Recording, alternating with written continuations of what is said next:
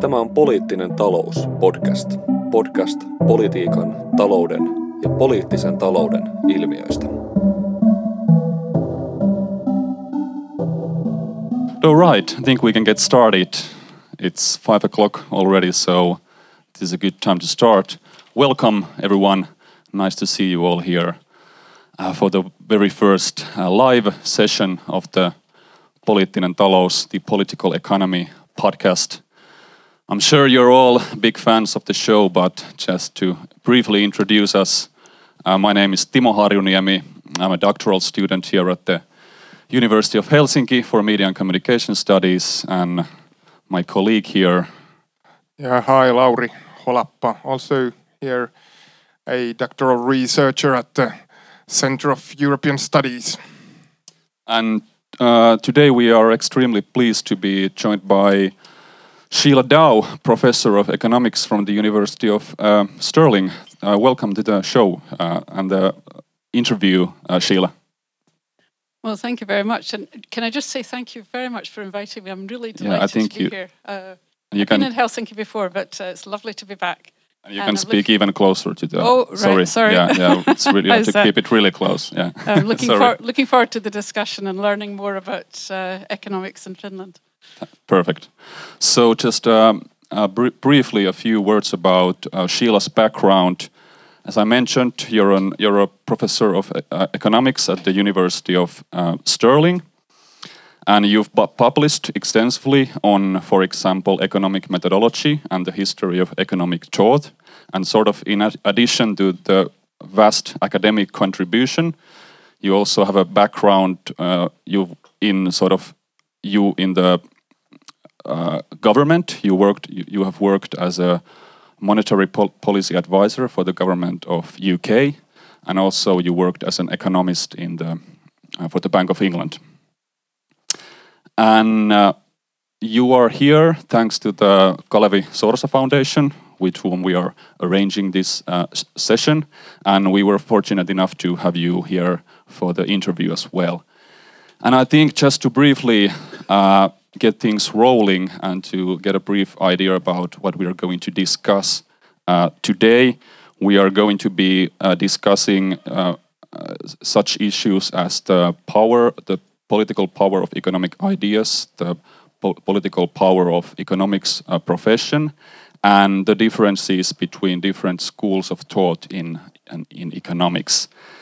And as we, of course, all know, economics is a very powerful uh, discipline. Uh, one could even sort of argue that economists are the universal intellectuals of our time. Um, this is, of course, uh, somewhat understandable in advanced capitalist societies where uh, different aspects of life are designed to take the form of a competitive market. We often need economists in the design of those institutions. And economics is also used to justify different policy, policy decisions and the need, for example, uh, deficit cutting or structuring the labor market, reforming the labor market. They're often justified with arguments that have their roots in economics. And you could argue that no other social science holds such political prestige. And as, as stated earlier, this is, of course, one can deem this understandable. We need, uh, in societies with vast bureaucratic apparatuses and corporate structures, we, of course, need experts and economists to uh, give sound policy advice and design these institutions.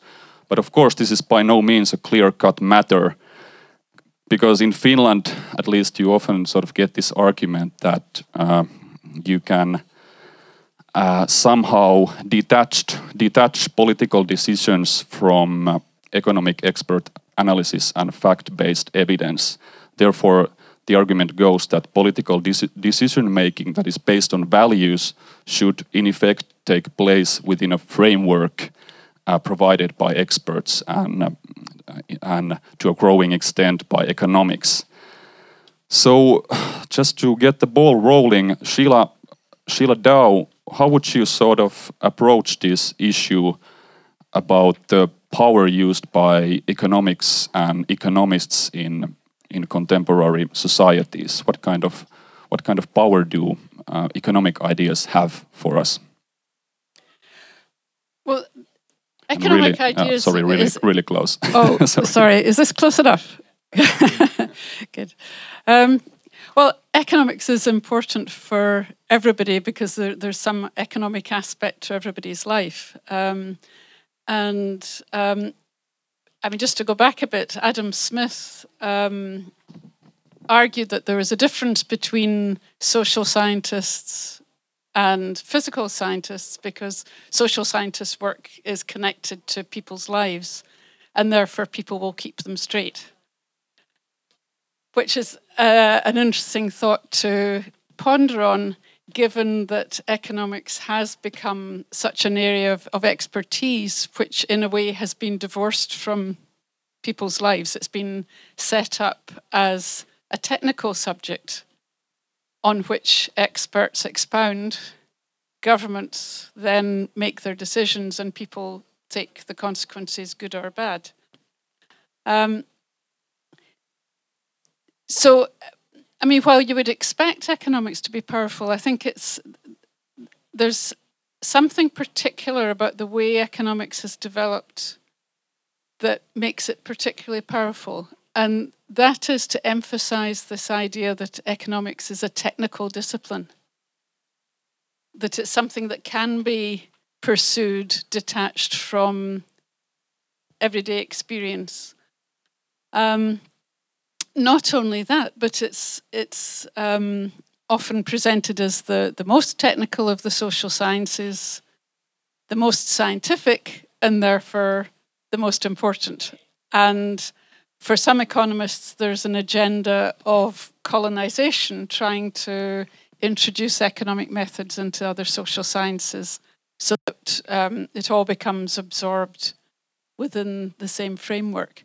But I think that the critical element of all this is the notion that this is the best way to do economics. This is the most scientific, and therefore anything else inevitably falls short. Becker, who, who is one of the great colonizers, said that economics is defined by its method. And what he meant was the kind of method that he and, and most mainstream economists use. So anything else is not even regarded as economics from that perspective. So this seems to me to be absolutely fundamental. What, do we think of this claim that we can decide which is the most scientific way of doing economics? And, and is, is the separation into a technical subject the, the most scientific? Isn't it also quite in interesting in the sense that uh, still in the when we are thinking about other social sciences, say political science or sociology and, and these kinds of uh, disciplines, the, this kind of a very mathematical and quantitative orientation, this kind of a behavioralist orientation, the, it was very hegemonic also in these disciplines after the Second World War, maybe in the 50s or still in the 60s and so on and so forth. And then it started to wane, and of course it's still part of the the uh, field of those disciplines, but it's not like limited to those kinds of methodological approaches. So in that sense, I think it's quite intriguing that economists now think that their discipline is the most developed uh, discipline of neoclassical economists in the sense because that used the, the same methodological ideas and the kind of a positivist phase that used to exist also in other social sciences. But in, in the sense, uh, these science, sciences themselves maybe see that they have went like they have gone like past uh, these kinds of phases, that they are now in, in a more developed uh, era. How, how, do you how do you see that? Do you, do you mean that they've gone beyond uh, mathematical? Uh, yeah, beyond, or, or that, that, that it's not any more limited to that, that, that it's only a part of it anymore, and, and so on. Yes, I mean, from the perspective of economics, I mean, there is an absorption of elements of other social sciences which are not formalist. And um, well, psychology is not a social science necessarily, but psychology would be an example there that ideas have been absorbed from there, um, which are discurs- discursively analysed, and yet when they come into economics, um, I mean, if we think of behavioural economics, for example, uh, the leading figures say quite explicitly that the goal is to try to absorb these ideas into the, the standard deductivist model. Hmm. You know, they start from experimental evidence, which suggests that, that people are not like rational economic man.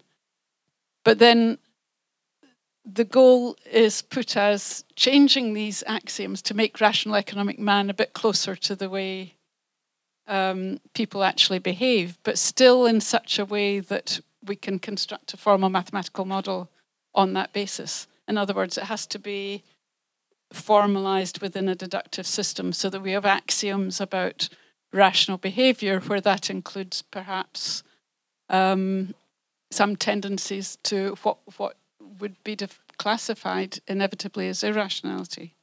Mm. Since that's all all there is, it's either within that framework, it's either rational or mm. irrational.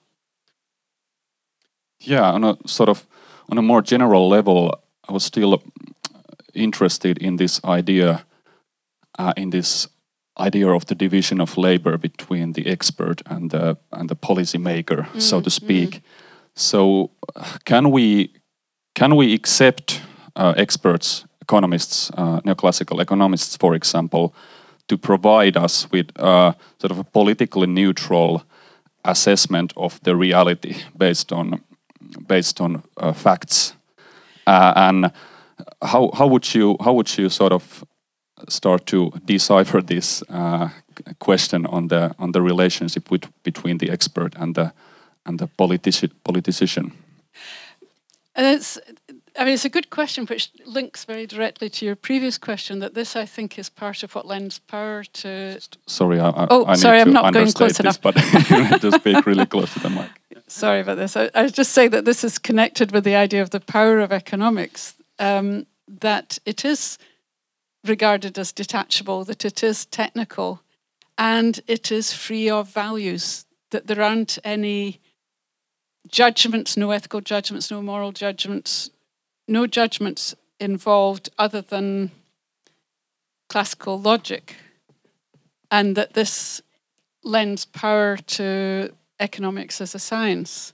So, um, so the idea is that the, the, the expert produces the technical analysis and says to the policymaker, if you do this, that'll happen. If you do that, something else will happen. Up to them to decide which I would argue against really strongly because there are values embedded in all of economics.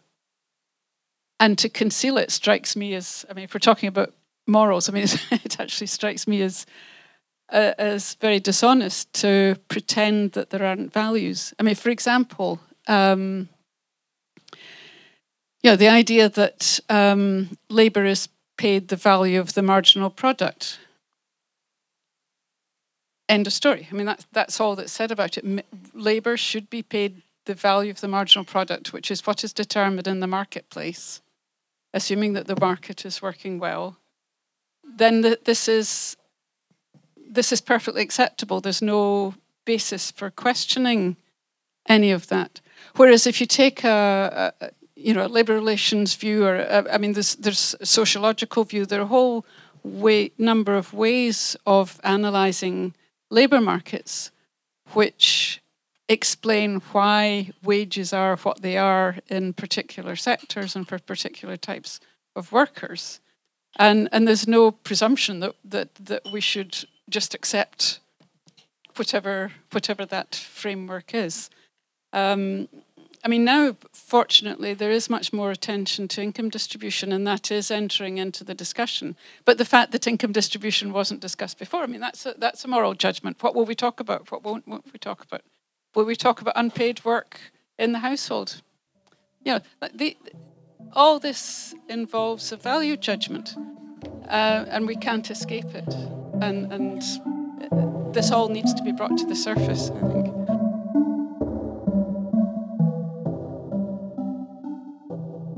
Yeah, and, and somehow I also have this feeling that, mm, especially the younger generation of economists, don't often maybe have a good understanding of those uh, theoretical underpinnings of, of neoclassical or mainstream economics. Uh, maybe because, as you said, like people like Becker and many others have been arguing that uh, neoclassical economics uh, is only defined by methodology by, and by some specific set of methods. And if you like take economics courses, it's quite obvious uh, that these kinds of axiomatic theoretical uh, starting points are not usually very much emphasized.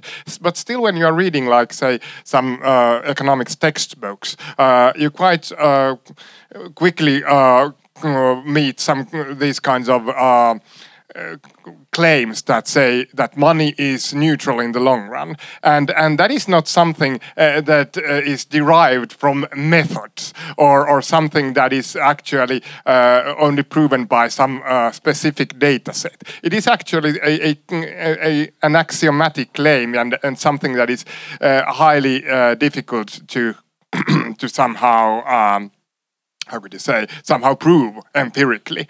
And, and, and I think uh, whether this kind of a, uh, whether this has also something to do with the teaching of, of economics in the, in the sense that, uh, that the younger generation has become less aware of the uh, kind of a, the theoretical content of the discipline as such, that they seem to view it as, as, a, as only a kind of a set of some specific methods. Yes, I, I, for, I, I, work in the area of economic methodology, so uh, it's not surprising that um, I've spent a lot of time arguing that there should be more attention paid to methodology. And uh, among mainstream economists in particular, there is an assertion that this is the most scientific way of conducting analysis, but it's never discussed. I mean, it's, it's in fact, it's rare for it even to be asserted. It's just taken for granted that this this is the way this is economics. End of story. So, um, I mean, if you go back to early textbooks, I mean, I'm not sure about the ones that um, are used here, but um, there's one by Mankiw and Taylor, for example, which starts off saying that the purpose of the introductory course in economics is to teach people to think like an economist. And the way you do this is that you um, derive, deduce propositions and test them. It's a standard positivist kind of depiction of what economics is about. Now, they're unusual that they actually spell that out. Most, most textbooks don't even address these questions.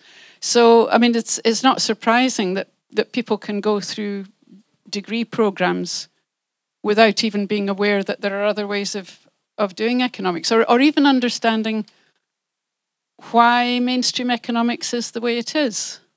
I mean, there's lots of scope for for discussing that. I mean, even without going beyond mainstream economics, I mean, there's lots of interesting issues about how how it evolved the way it, it did, and yet that's you know a lot a lot of theories treated like a, a rabbit out of a hat. you know, this is it. yeah, but isn't and isn't it like um, mm, also interesting? Uh, was I saying? Uh, I think I already forgot, forgot what was so, so interesting from, from my. Uh, go on, go on. From my viewpoint. Uh, well, maybe it comes bubbles back to my mind. So maybe we can um, we can move to the second. Uh, I, I I keep on thinking whether what was. yeah, I was maybe this is a sort of a good segue to the mm -hmm. to the uh, part about different schools of schools of thought in economics. Uh, of course, like in any social sciences, in, in economics, you also have different uh, schools of thought and schools of idea, ideas. Uh, in, a, in a addition to neoclassical economics, you have Austrian economics, you have Marxist economics, you have post Keynesian economics. And of course, these uh, schools of ideas and thoughts are different when it comes to theoretical and methodological underpinnings and even their sort of ontological underpinnings, meaning that they have a different, different view of the social world.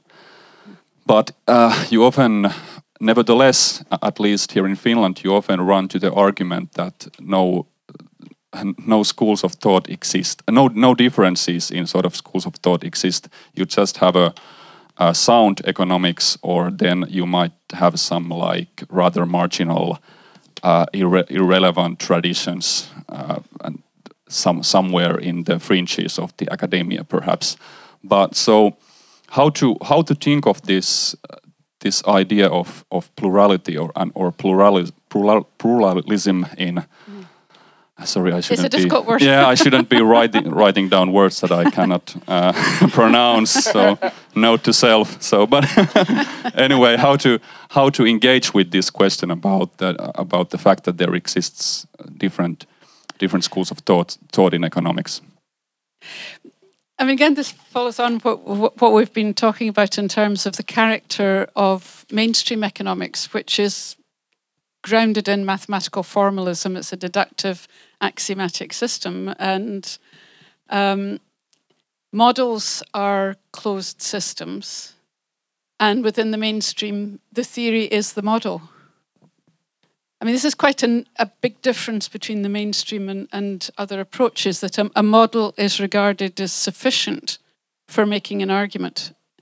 Um, so that, you know, a model's developed, you go to the policymaker and say, this is the outcome, therefore you should do such and such, in spite of the fact that all sorts of things have been assumed away. But if I think it's it's fair to say that most, if not all, non mainstream economics focuses on the idea that the, the real world out there that we're studying is an open system. In other words, it's not something that we can capture within a formal deductivist system. There are creative individuals who produce things that nobody had ever thought of, so can't be incorporated in the model.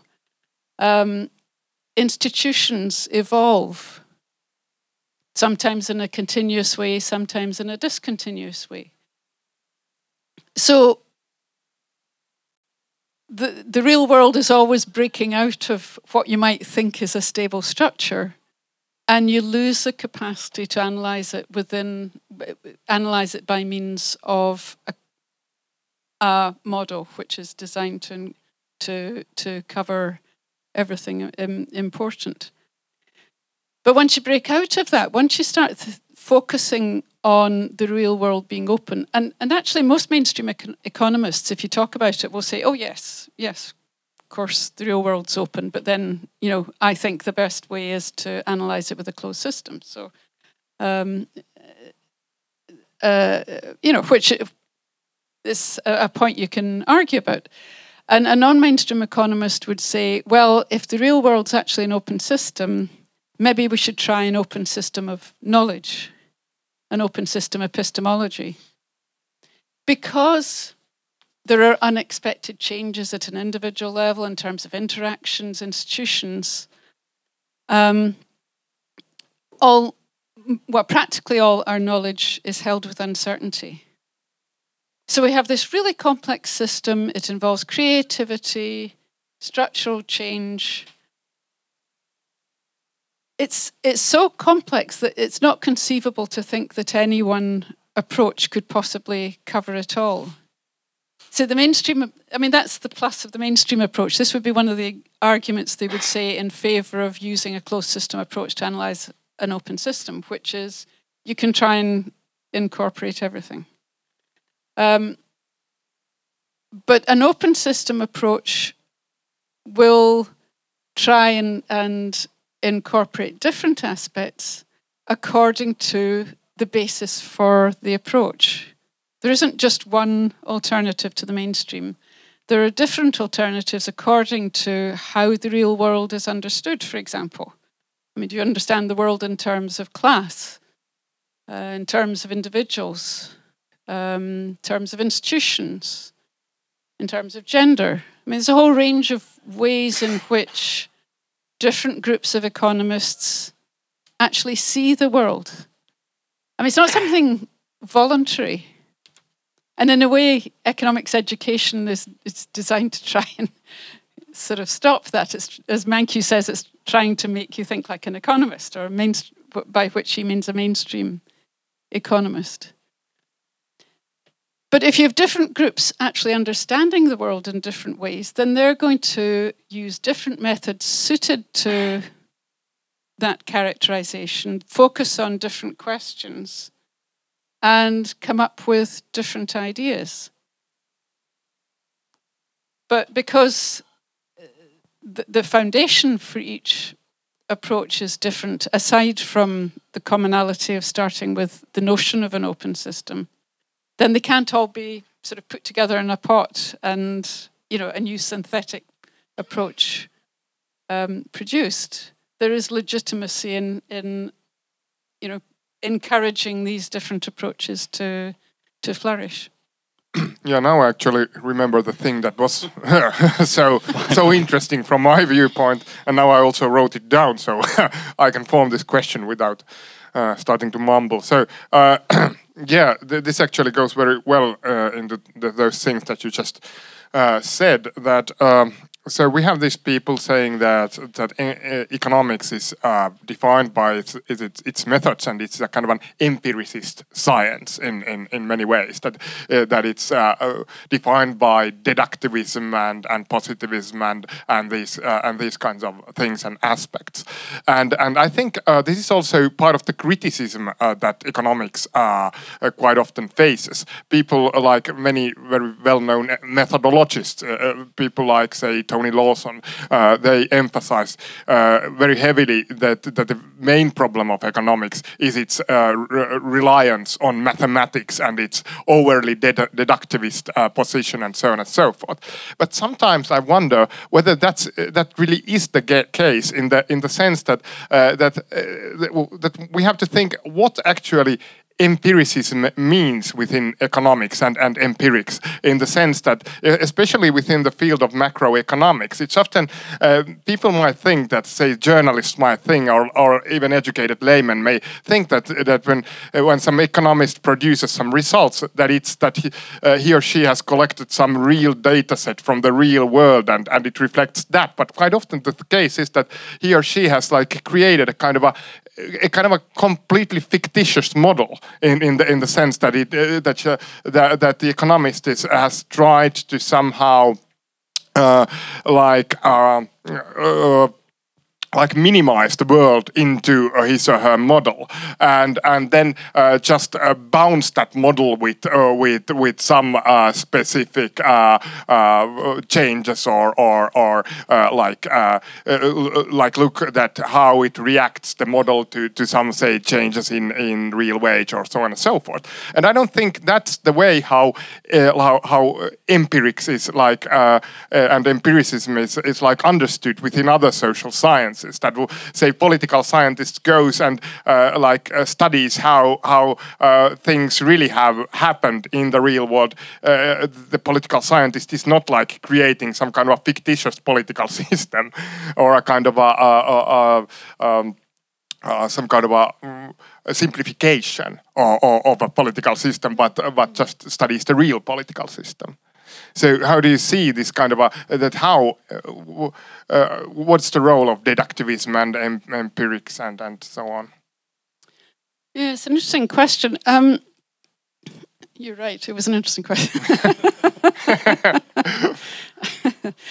um, I mean, there is more genuine empirical work going on in economics now, but less so in macroeconomics. Mm. Um, I mean, you see much more empirical articles in you know in, in, leading journals, and many economists would, would say that the general equilibrium theory is not what they're doing anymore, and yet macroeconomics is still dominated by DSGE models and the idea of simulating the economy, which is exactly what you're you're you're talking about.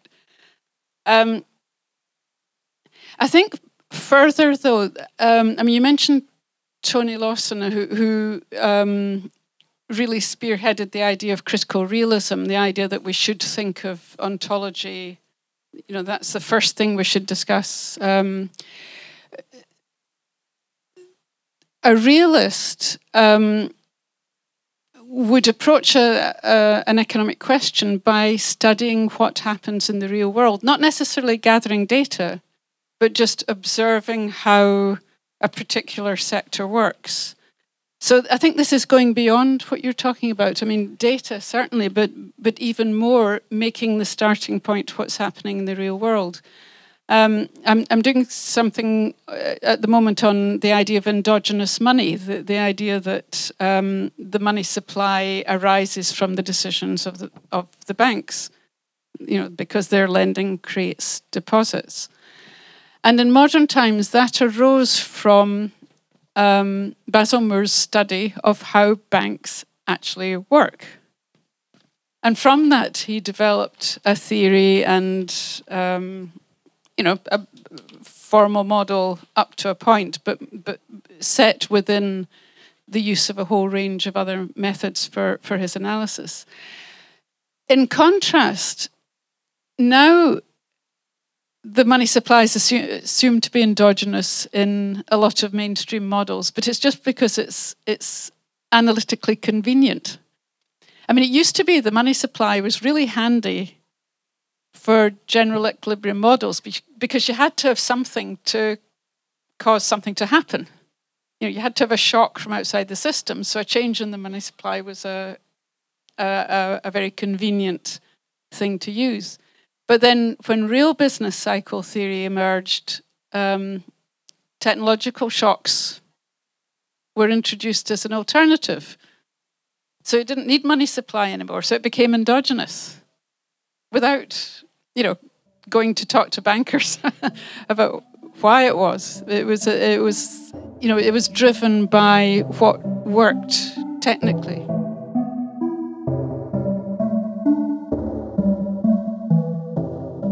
Okay, just uh, yeah, uh, that's actually a very interesting topic. It's also quite interesting that how the endogenous money actually arrived into mainstream theory. I, I think it, like John Taylor had a huge uh, impact there in, in, in the sense that uh, like it was kind of an implicit thing that uh, he introduced the Taylor rule and then when, of course when the central bank is like uh, targeting interest rates and it's not targeting anymore the money supply then uh, the uh, actually uh, the money supply like implicitly becomes endogenous but it's not something really deeply thought through but mm-hmm. something mm-hmm. implicit but then maybe to move on a bit to to again to the question of, of schools of thought within economics I think in Finland, the kind of a usual debate uh, when we're having uh, the, when the, the, critics of economics uh, make some statement, say people like me, these kinds of uh, of criminals make these kinds of state so uh, preposterous uh, statements, uh, and and uh, then some uh, usually the usually mainstream economists don't give any kind of a like critique that that goes into the content of the argument, but they say that this is not accepted by the economics community. And then I say, no, this is actually accepted by uh, by post-Keynesians or other heterodox economists and so on and so forth. Uh, that that's true that the school of thought of neoclassical economists does not accept this statement, but many other schools of thought accept it. And then the response is always that there are no schools of thought or uh, schools of of thought in, in economics, and every single uh, discussion always boils down to this. And actually, we shouldn't even. It's true. It's it's it's it's like we this, the, that we shouldn't even have these other discussions because every discussion always boils down to this. The content doesn't matter anymore. Anything like whether we speak about monetary policy, employment policy, it's only about the question. Uh, in the end, the only question is whether there exists schools of thought in economics, and they are quite certain in, in Finland that there are no schools of thought in uh, in, in economics. Uh, that there are only these kinds of uh, like uh, cliques containing some like uh, three maniacs uh, and and so on and so forth, and these kinds of like true scientists and so on and so forth. So, what's the what's your opinion on this? does there exist schools of thought in, in, in economics? you, you, can be honest after that. well, I disagree. um, it's an empirical question. there are schools of thought. if you're being scientific about it. yeah, yeah, yeah, yeah.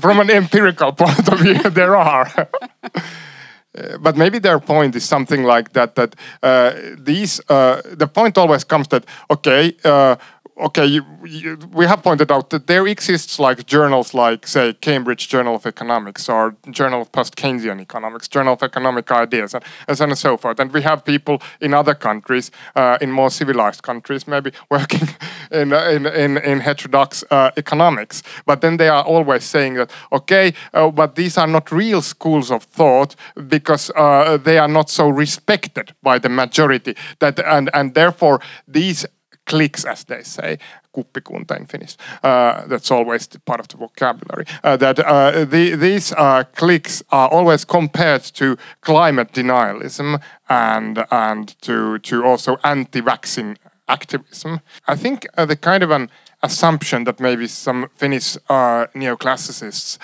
quite often have is that the, the marginalized position of heterodox people, say post-Keynesian, is due to the fact that they have somehow lost the academic debate. But how is it in? How, how was the case? Uh, what, what's the reality here? In the sense that uh, the fact is that still in the say in in the 60s and maybe in early 70s, uh, all leading post-Keynesians uh, like published in all of the most prestigious journals in the economic journal and so on and so forth.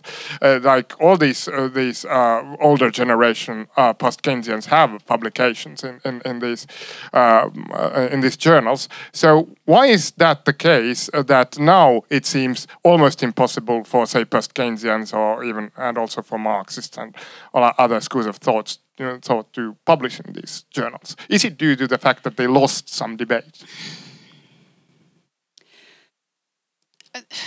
I think there, there there's a range of reasons, and one's to do with the the sort of economics and sociology of universities.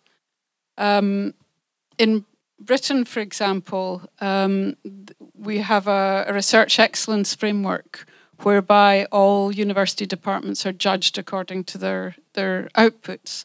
And there's tremendous pressure in economics, for example, to publish in leading journals. So these leading journals are bombarded with masses of submissions. Um, and they're, they're aware that, this, that a publication like that is gold dust you know, once somebody has one, it really helps their career tremendously.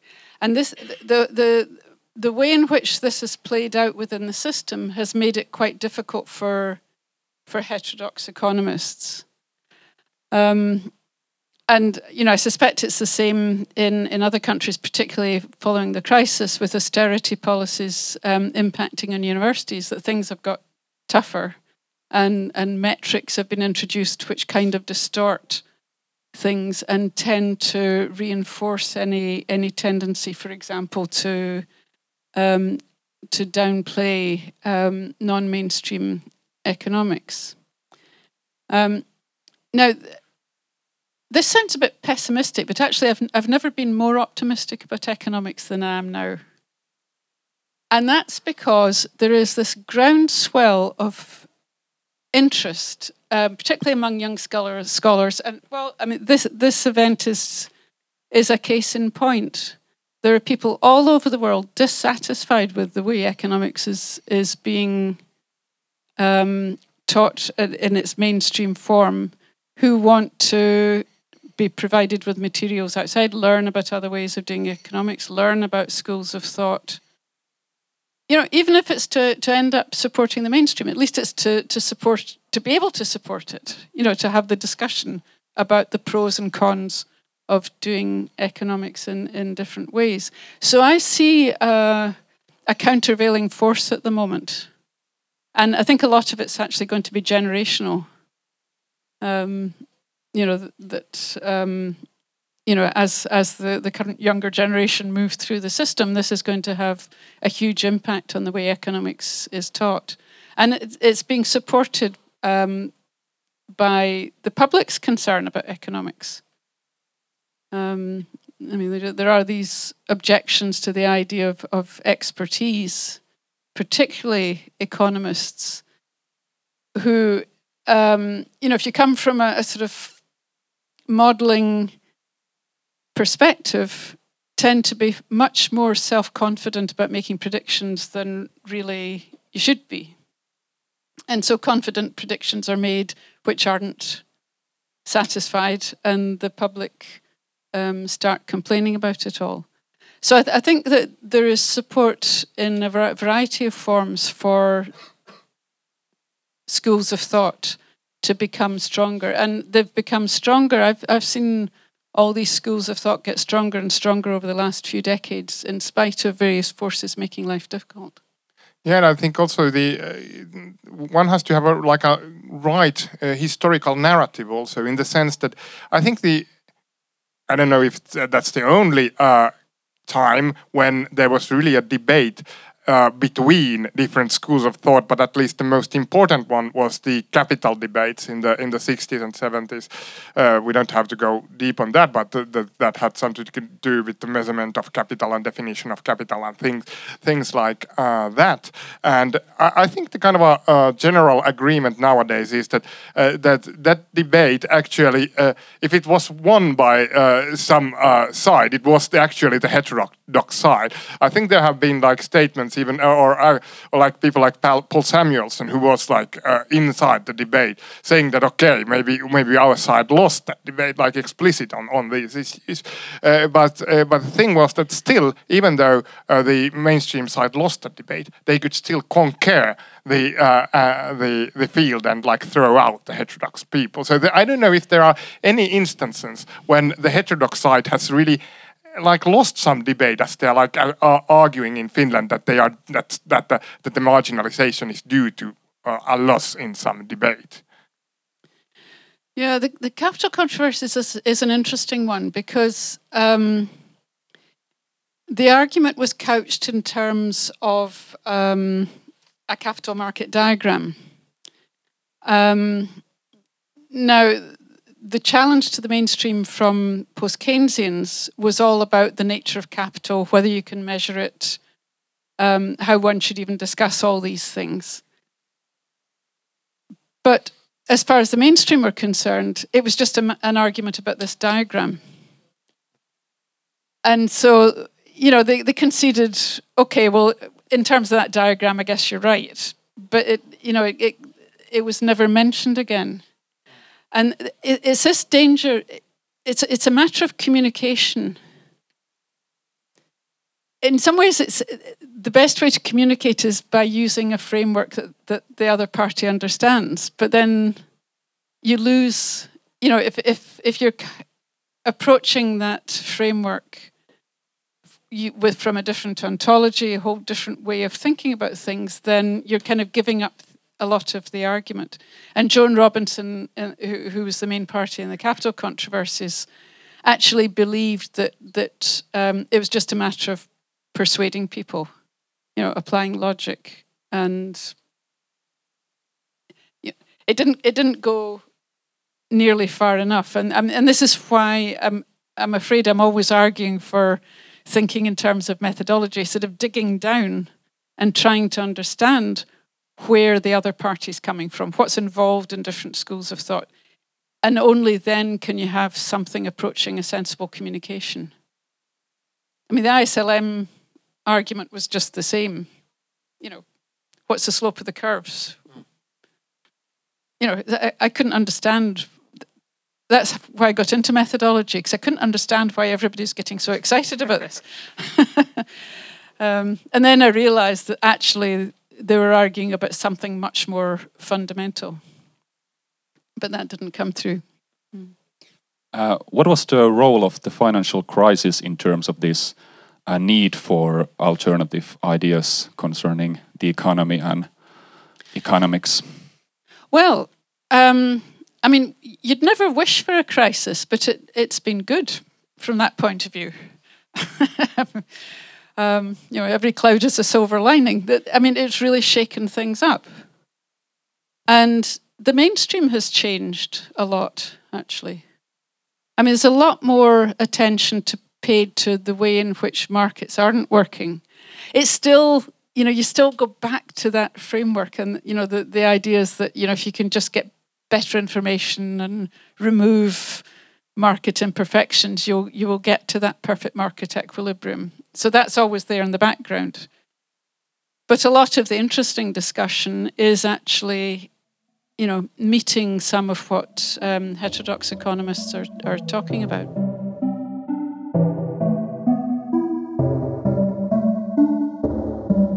We are now in an era of optimism in the sense, uh, at least in, from a heterodox uh, viewpoint. And one thing that has been uh, like happening in in recent years, especially in the in the last year and this year, has been the uh, like quite uh, quite a surprising rise of, of modern monetary theory. Uh, one strand of, of post Keynesian economics highlighting the role of monetary uh, sovereignty and basically, well, it's a kind of a complicated set of ideas, but may, but saying basically that uh, that uh, currency issuing governments cannot go bankrupt, and therefore you have to make this kind of analytical separation between uh, currency users and currency issuers, and that therefore highlights the kind of a better uh, uh, debt sustainability of, of the currency issuing governments and so on, so on and so forth, and and we're living in an era where like like newspapers like New York Times and Bloomberg, Financial Times, they're all writing about uh, uh, MMT, about one strand of post-Keynesianism. So, uh, how have you, like, what's your stance? How, how, how have you been thinking about this? Yes, and, and, and this is an example, actually. I mean, we're talking about the crisis having stirred up ideas in, in economics. I mean, these leading um, media are exploring um, heterodox ideas. Um, and, and this is a further mechanism for, for giving them um, more power in the discourse. But as far as MMT is concerned, um, I mean, in many ways, it's it's based on a, a sort of traditional Keynesian idea that um, fiscal policy can be financed by borrowing from the central bank which is it, I mean, it was it was such an obvious thing to do after the crisis. I mean, why do the only reason for doing quanti- quantitative easing, certainly within Europe, is because the central banks were all independent and couldn't lend directly to government. So all the liquidity was put out into the market and, and flooded speculative markets didn't find its way for a variety of reasons to uh, financing real real investment.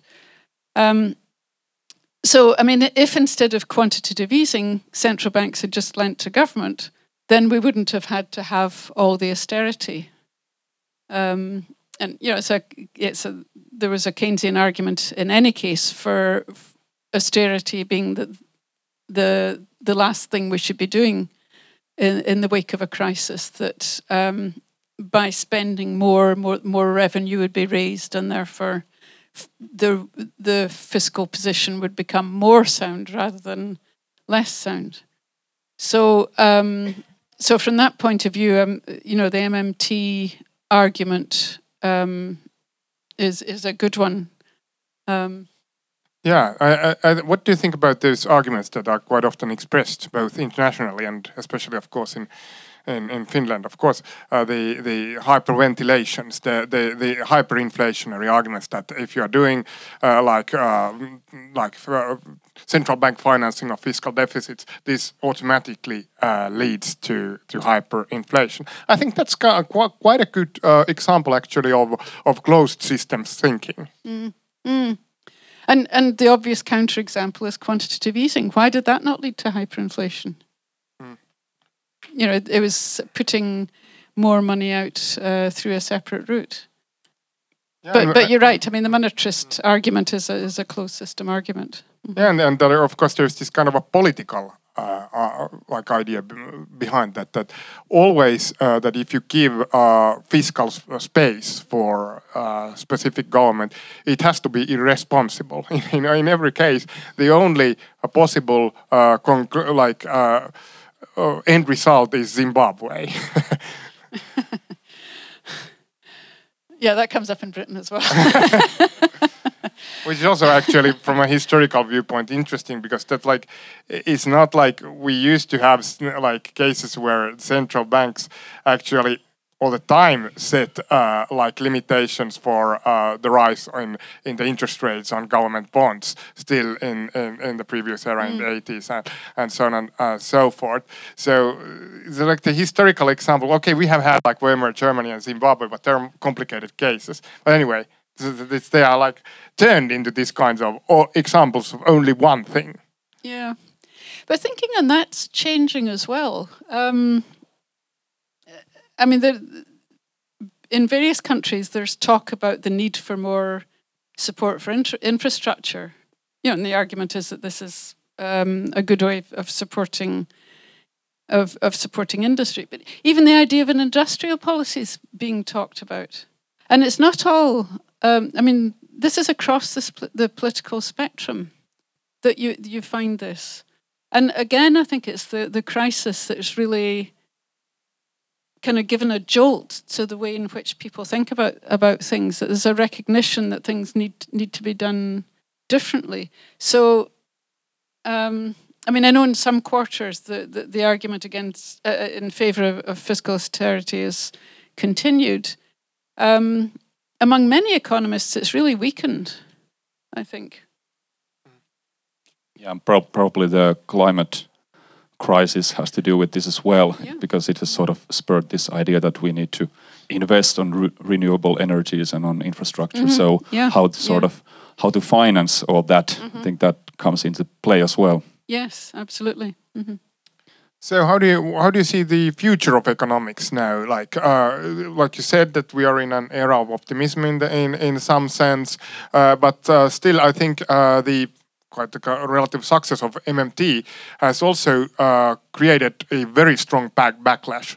All those big names, Larry Summers, Paul Krugman, uh, of course, Rogoff, uh, the Mr. Debt has been, all, all these people have, have now uh, come from their caves and, and, and like uh, expressed their, their uh, quite critical views about MMT and so on and so forth. So I think this is also an example that that when some uh, view or some paradigm gets quite strong, the backlash is coming, and the same thing happened in, in Finland a couple of years ago already. I didn't say I was completely optimistic, um, but I'm more optimistic than than I was. I mean, at least these ideas are breaking through mm. and getting getting attention and. I mean, as different heterodox groups gain in strength and you know, build up mechanisms for communicating um, ideas out, you know, beyond the groups themselves. And you know, there's a lot of thought being going into this, and social media are tremendously helpful. Podcasts, uh, uh, another example. I mean, the, there are mechanisms by which these ideas are are getting out there, and if they gain strength and there's a backlash, well, the gaining strength is, you know, it's it's it's not going to be complete success immediately, but it's um, it's uh, something that, that can gain traction as as time goes on, and and the more it's talked about, the more people become curious about these different ways of thinking the, of the economy, and the more pressure there is on universities to allow teaching of different schools of thought. I mean, this is happening in, in some universities that the, the customers are asking for more teaching, you know, in market driven situation, um, the, and the demand is being satisfied. So there can be setbacks. but I, um, I'm, I'm still sort of overall optimistic in the long run.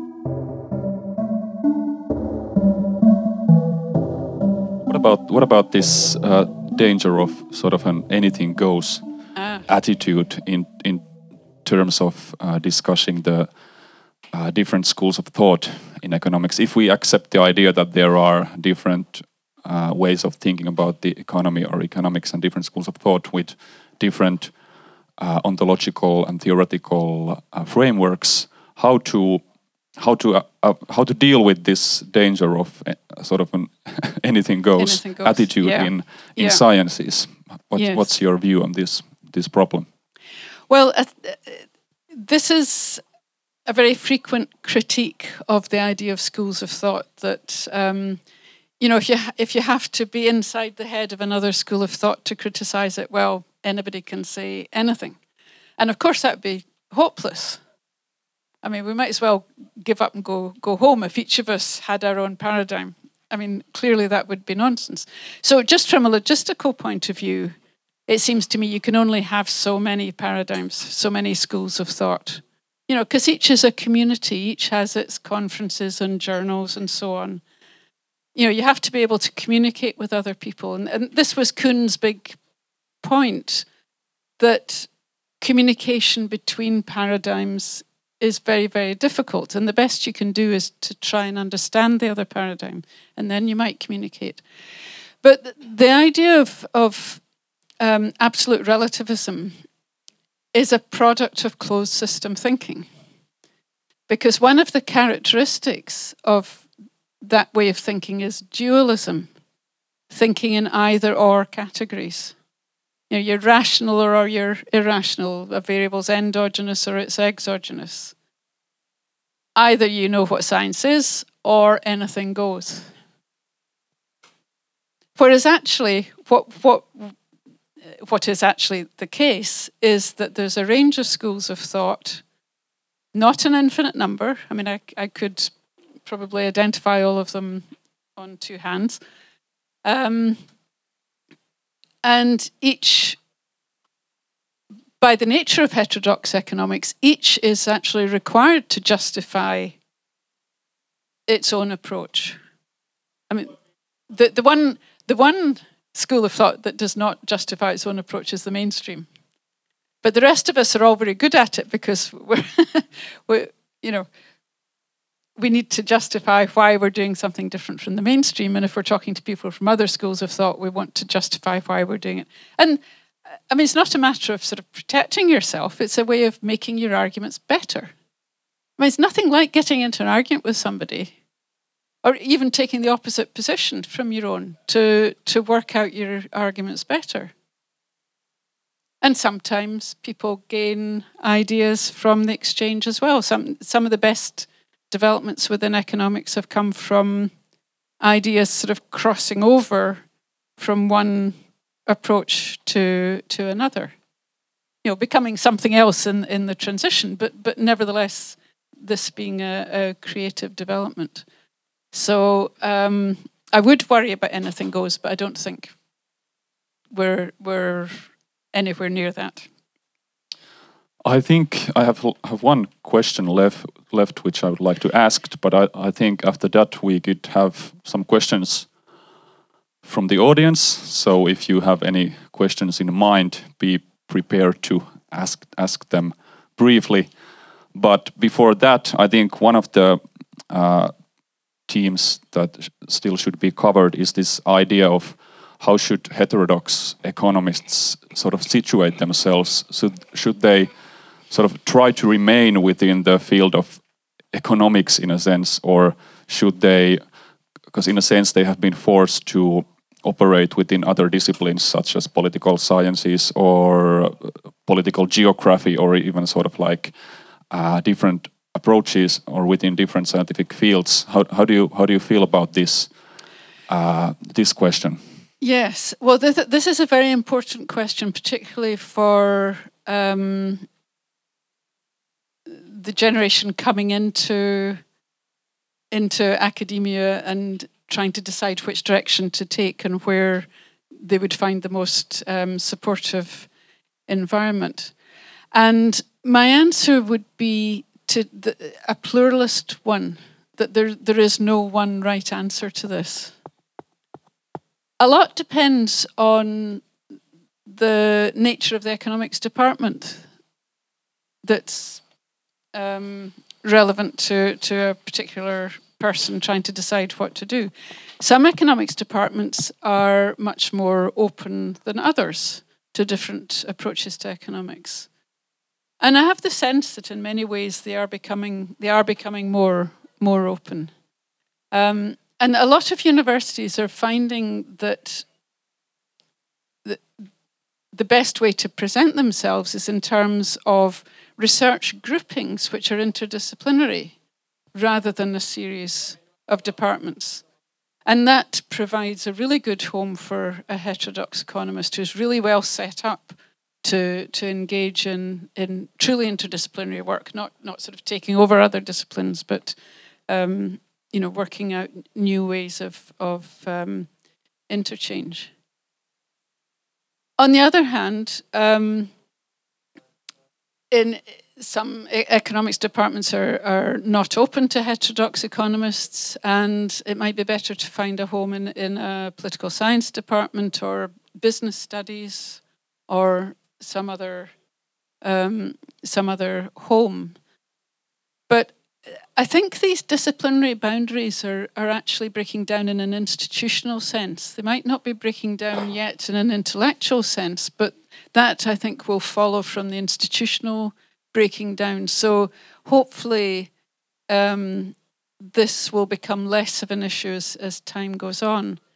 And just as a, a rider to that, um, I also advocate a, a pluralist strategy in the sense that there are debates among heterodox economists about how best to proceed. And some argue very strongly that what you should do is take your school of thought, don't bother justifying it in relation to the mainstream, you know, really develop the theory really well so it's ready and running for when there, there's a, a government that's open to taking on these ideas. And it's true. I mean, you have to have well developed theory, well developed ideas to take advantage of an opportunity like the crisis. But uh, other people, and, and I would put myself in this category, I, I've done a fair bit of attempting to try and communicate across the mainstream heterodox divide. Um, and there is some mileage in that. I mean, a lot of mainstream economists are curious about what there is out there. I mean, they've got the sense that there are other ways of doing things, but I mean, it's not surprising if people don't know the journals, don't know um, the individuals concerned, don't know where to look for other ways of doing economics, then there are opportunities there for trying to, to communicate. Um, and, and there are other strategies as well. So, um, pluralism everywhere is my answer. Great. Uh, should we take a few questions from the audience? So, if you have any anything you would like to ask from Sheila, uh, we could take some I questions. there's one in the second row. Yeah. Uh, hi, uh, my name is Pauli, and um, my question goes back to the point uh, uh, Lauri mentioned in the beginning about the uh, hegemonic uh, uh, situation uh, in social sciences after the world wars with the behaviorist social sciences, and at that time, behaviorist approach was critiqued on the basis that merely uh, ob observing realized behavior of people uh, fails to uh, give or create solutions to many problems. And I think this is one of the biggest issues in mainstream economics that it uh, uh, it cannot it fails uh, to critique the existing power structures and institutions and so forth. and this is quite kind of a big question, but how do you see that uh, an economic discipline would look like that would best serve a democratic society and people's desires and uh, how would you um, kind of develop that discipline? Yes i mean that, that's a huge lack in in mainstream economics. But that's that's one of the things that's really bubbled to the surface with the crisis. Um, i mean there's so much awareness now of well, of, of maldistribution of income and, and why that has occurred, the way in which large multinational corporations behave and and in fact make governments powerless, um, not just individuals. So that it's on the agenda now in a way that it hasn't hadn't been before. And that's something that, that heterodox economists can really say a lot about. And the fact that these leading business newspapers are interested in these things. I mean, they're interested in the real world. I mean, the Financial Times it has articles on Marxism and goodness knows all what, because they want to know what people are thinking and what's happening out there, and they pick up on these things. So, you know, the more, I mean, it's a matter of communication. A lot of the time, actually, is how to get the ideas across, challenging the hegemony. Mm-hmm. Yes, please, from the from the front row again. Thank you very much for the interesting discussion so far. Uh, I think we've been uh, covering many instances during the discussion, the kind of genealogy of uh, mainstream Can you introduce yourself? Oh, sorry. Uh, Nilo, uh, a student of IPE. Uh, so speaking of this kind of genealogy of a mainstream uh, hegemony of new uh, classical economics, uh, would you regard, and also mentioning uh, post war developments were just mentioned, and also the kind of symbiotic relationship maybe between economic, economists as delineating the realms of the possible uh, and then politicians making their decisions based on those? Would you reckon, uh, reckon that the provision of certainty has been a power resource economists uh, of the neoclassical tradition and closed system analysis have used to gain this kind of a privileged ground, uh, in effect, by making models which say that the world is predictable to a certain degree, but still predictable. Uh, they can provide the kind of answers policymakers are looking for. Uh, of course, this is probably a very endogenous cycle. Then uh, that you know it's not only a demand-supply analysis. Mm. But how would you reckon that the kind of notion of uncertainty and maybe the hollowing out of a Knightian uncertainty after the war, war how that has featured into the current situation? Yes, I mean you, you can sympathise with politicians in that mainstream economists give sort of fairly straight um, uh, pieces of advice if X, then Y. Whereas a post Keynesian would say, well, in this case, well, in, say in, in the States, X, then Y, but here things are a bit different. So X mean will lead to Z, but then you've got to worry about this other policy, which might mean something else and so on. In other, in other words, it's inevitably taking on board the complexity of the situation. So a lot of it's down to communication again. But th- I mean, some policymakers have have been burned by mainstream economists' predictions and their misuse of them. Actually, I mean, I mean, most economists are sensible enough to qualify their predictions, but politicians kind of pick them up and make them much more definite than than they should have, have been. Um, but central bankers, and I'm more familiar with the way in which thinking has been developing within central banks uh, than than governments themselves. That the cent- central bankers are really aware of uncertainty, and I sometimes wonder if they present their analysis in the form of formal models because they feel they have to. You know, that actually the way in which they think about things takes on board. I mean, they talk about uncertainty, but then they go and measure it, and, you know, um, which in a way defeats the, the, the object. But I have the sense that they're, they are aware of it. Um, so um, I mean, I suppose a goal for heterodox economists would be to try and encourage this to be, you know, to encourage central bankers to to be much more explicit about about these things and, and upfront about it. Any more questions uh, for Sheila Dow? I think we still have some time left. Okay. If no other questions, then thank you, Sheila. Thank you, Sheila Dow. And uh, thank, you. Thank you for your questions. very stimulating. Very, very uh, great question, questions from the audience.